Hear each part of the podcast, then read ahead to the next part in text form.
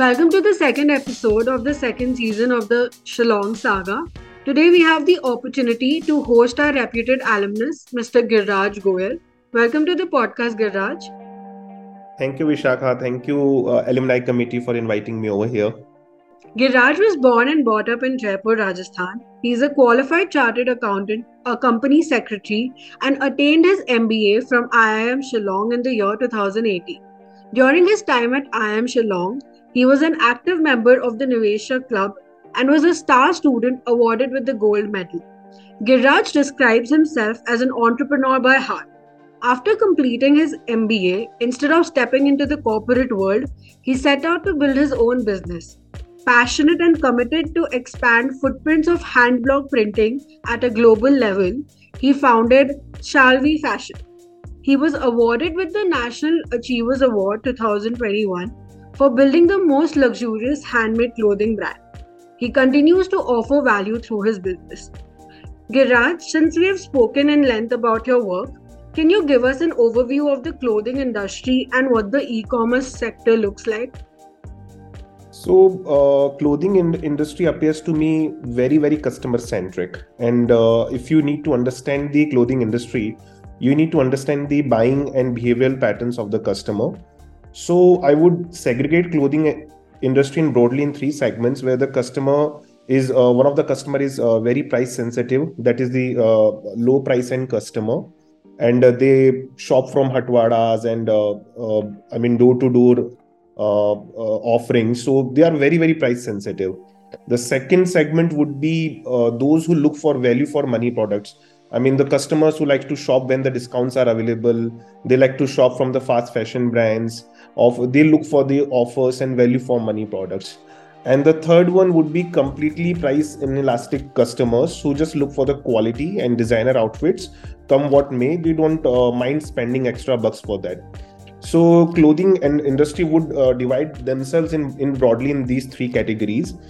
And talking about e-commerce industry, so I think we all know it's the fastest growing space as of now, and it offers a lot of opportunity to everyone, and but with very, very intense competition. The second, it's an evolving stage, right? So even the governments are coming with new norms every day. Like 15 days back, they come up with a new norm that for the review they come up with the IOC standards. So I mean, e-commerce industry is in its very nascent and early stage, and it's evolving, and with the penetration of internet in say tier 2 and tier 3 cities, it's likely to grow multifold. And with the logistic support, I think it's going to be a huge industry in upcoming years. Yes, so as rightly mentioned by you that the e-commerce sector is very dynamic right now. And we also see that there has been an extreme technological advancement. So alongside this, with the AI industry growing with predictive technology, do you think businesses at our scale will be able to incorporate this advancement anytime soon? So I think we are already using AI-based technology, like all the remarketing or digital marketing techniques are based on AI techniques only. The chat box which we are using, the plugins we are using are driven by AI technologies at the business level. And if we talk about user experience level, the AI can be introduced with the help of VR, where you can create a virtual reality shopping experience in the malls for the customers with a very low cost investment. And AI can assist VR in creating say AI-based virtual helping agents and assistants. So I think in upcoming years, AI can be at the user level, will be very much visible with the help of VR. Right. So on one hand, when you're dealing with e-commerce, you're dealing with heavy technology. Whereas on the other hand, when it comes to the clothing side of it, you deal with local artisans and block printers. Do you think it is our responsibility as educated citizens to uplift everyone in the society, especially sector that's being suppressed by fashion, quick thrift stores and things like that? So, undoubtedly, being the educated front of the society, be it anyone, be it handblog artisans or anyone, it's our responsibility to offer them a helping hand, uplift them. But they are not suppressed in terms of monetary funds or benefits. But I think education is something which needs to be imparted, because their lifestyles and I don't know, the way they think, they like to spend their daily wages daily, their spending patterns are different. So I think on that front we can educate them, otherwise they make good money. Right. So this was about your business, something to do with how you got into the business. You've completed CA, CS and an MBA, but you still decided to pursue entrepreneurship. What was your driving factor? I would say I was very lucky and fortunate enough to be surrounded with people who motivated me to pursue entrepreneurship. My father was one of the driving force. I used to be very big fan of Vrindar Saiwag, and so he used to tell me, if you want to meet him, become a businessman and hire him for your ads and all. And I do remember at IIM Shillong, I got to meet the visiting faculty of business consulting practices, Dr. Niladri Roy. So I asked him that, sir, whether should I pursue entrepreneurship? So he threw two questions at me: "Ki funds kahan se laoge?" And I said, "Sir, theek hai, bootstrap ho jayega." And he was like, "Ki 2 saal nikal loge?" I was, "Sir, ki yes, I think I can." So he was so blunt in his answers that then what are you waiting for? You'll be ended up losing at sitting next to a loser in your corporate life.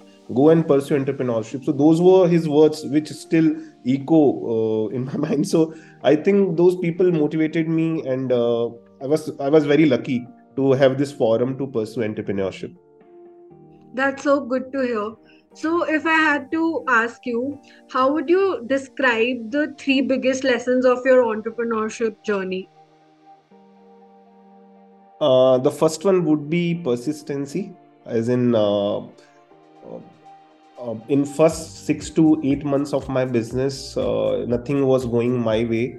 We were incurring losses, and I got a very lucrative offer from alumnus of IIM Shillong. He approached me on LinkedIn and he asked me to join him.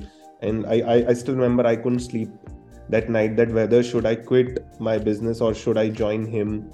So a heavy investment was there, and a decision was to take that whether should I continue with this or not. So I made that decision. So I think number 1 would be persistency, that if you have a belief in your idea, then go ahead with it.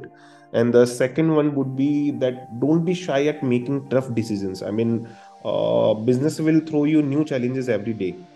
So you cannot be shy at taking tough decisions, because I remember when I was working on marketplace model, and I suddenly incurred a heavy loss working with a marketplace which was attributing to 80 to 90% of my revenues.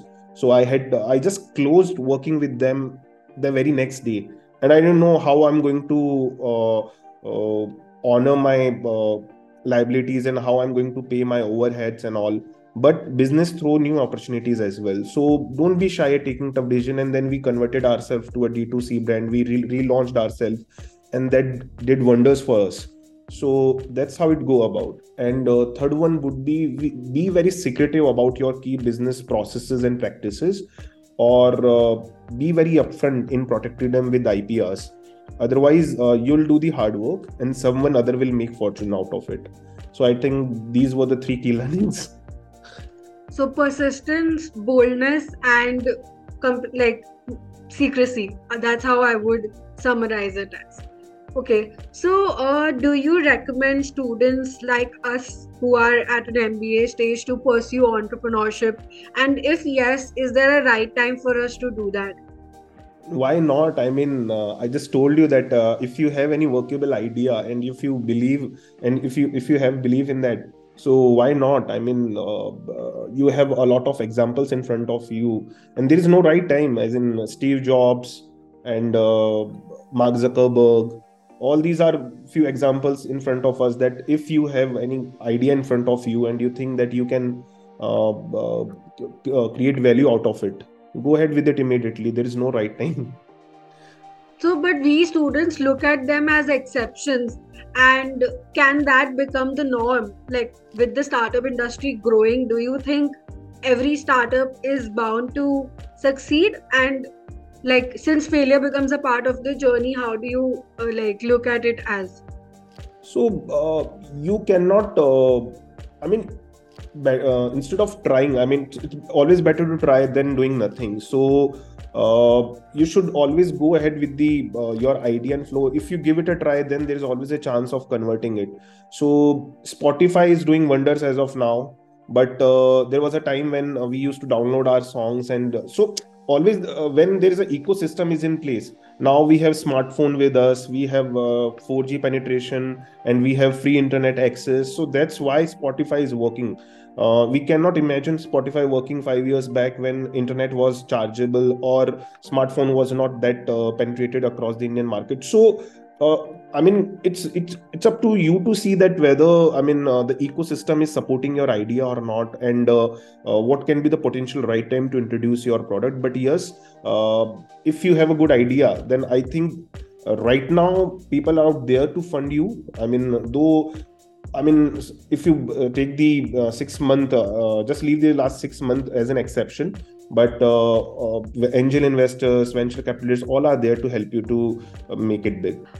So Girraj, listening to your journey and philosophy of life, it really makes me want to know more about your college life. If you had to briefly describe your time at IIM Shillong, how would you do it? I think in one line, I would say that was the best 2 years of my life. Why? Because as a chartered accountant student, you never experience regular college life. We have to go through a rigorous 3-year articleship in CA.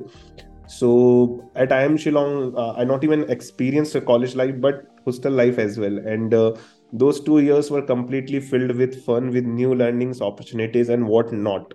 So if you just leave the food part apart, I think those 2 years were the best 2 years of my life. That's so good to hear, and I think it's the same for us.